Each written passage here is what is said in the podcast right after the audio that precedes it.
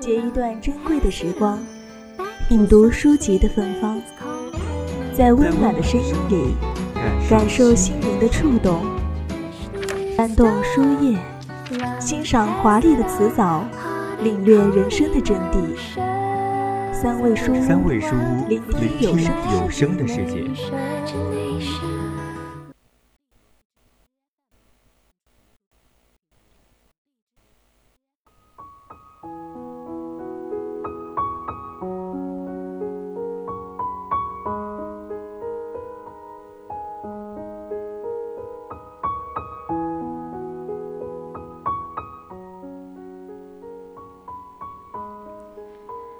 大家好，你正在收听的是 FM 幺零零 VOC 广播电台，在每周一晚为你送上的侧耳倾听，我是主播佳薇，欢迎大家在节目中与我们进行互动。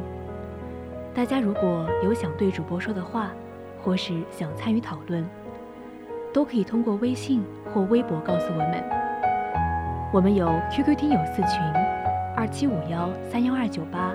等待大家的加入，微信搜索“青春调频”，或者是在微博 @VOC 广播电台。今天的三味书屋为大家推荐的是来自巴西里约热内卢保罗的《牧羊少年奇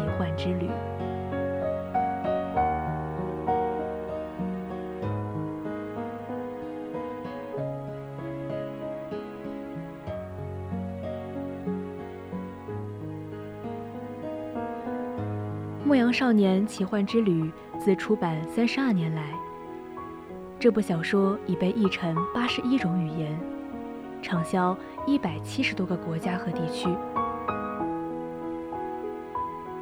有人说，这本书是在探讨生命的意义；有人说，它讲的是人应该去追寻自己的使命，都有道理。但我认为。这本书之所以能有如此影响力，大概是因为读者们在书中依稀看到了自己。我发现，书里描述了四类人，他们对待梦想的态度，或许就有你我的影子。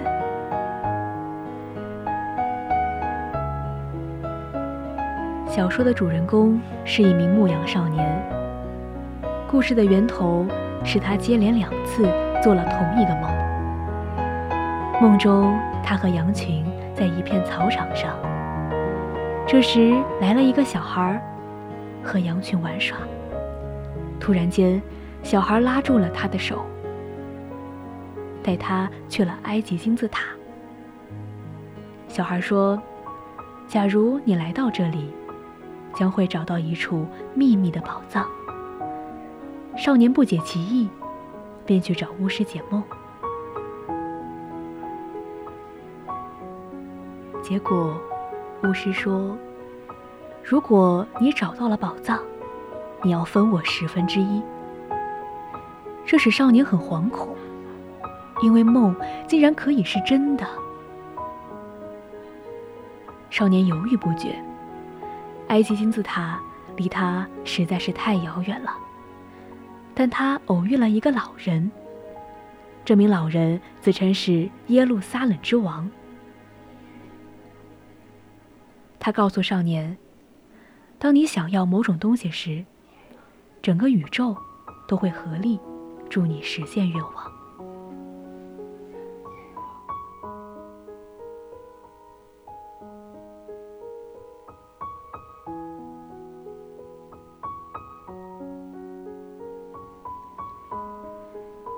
失去了路费，少年只能在一家水晶店打工。由于他聪慧的头脑，水晶店的生意越来越好。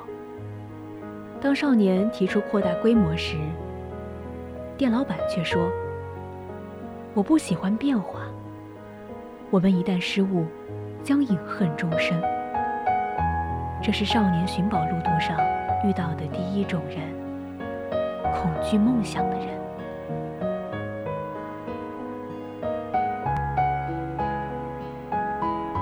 少年攒够了路费，便告别水晶店老板，跟随驼队穿越撒哈拉沙漠，向金字塔进发。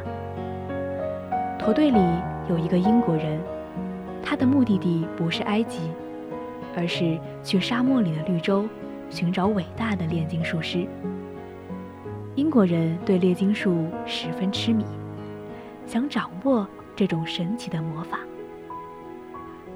据说，有位炼金术师已经两百岁了，发现了长生不老液和点金石，能把任何金属变成黄金。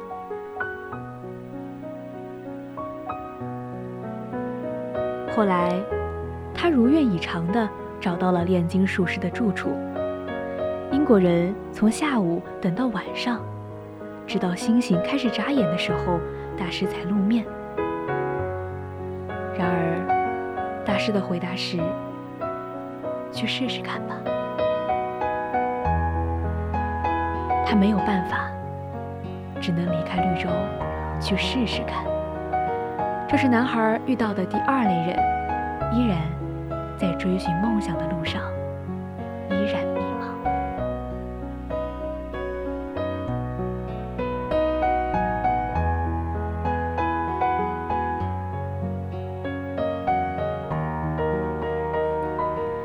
在绿洲，少年遇见了少女法蒂玛。当少年看到她那双美丽的黑眼睛时，就知道自己爱上了她。由于部落间的战乱，驼队滞留在了绿洲。少年因为有着神奇的第六感，准确地预测到了敌人将要偷袭，因而被绿洲的首领聘为顾问。还被赏赐了五十枚金币。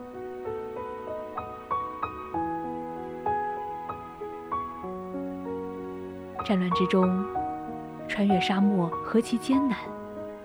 况且，他还找到了心爱的人，去金字塔寻宝的信念开始动摇了。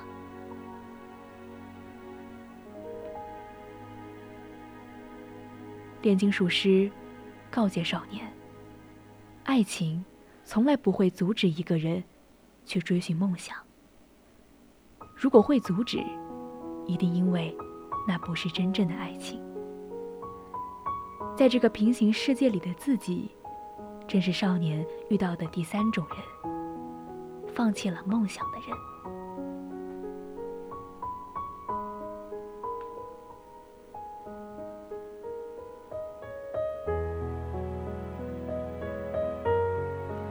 少年离开了绿洲，终于抵达了埃及。一轮满月悬在中天，星光灿烂。可是，他在金字塔下挖了整整一夜，结果一无所获。他的双手挖累了，受了伤，但仍坚持挖着。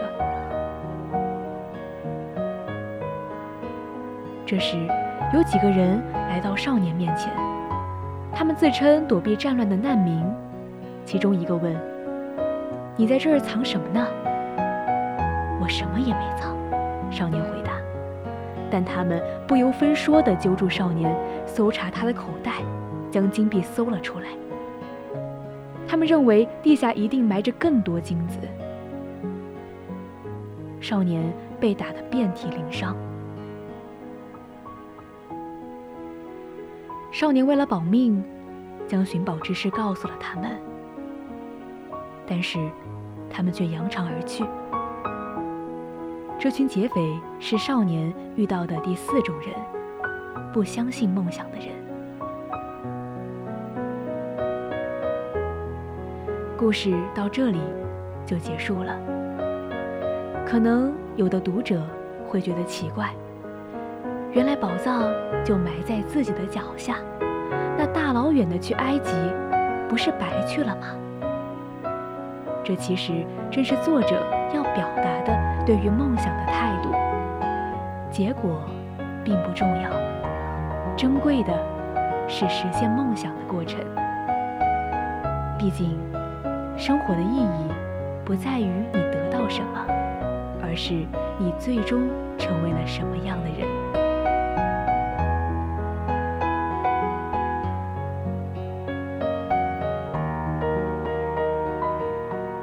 今天的三味书屋就告一段落了。我是主播佳薇，我们下期再见。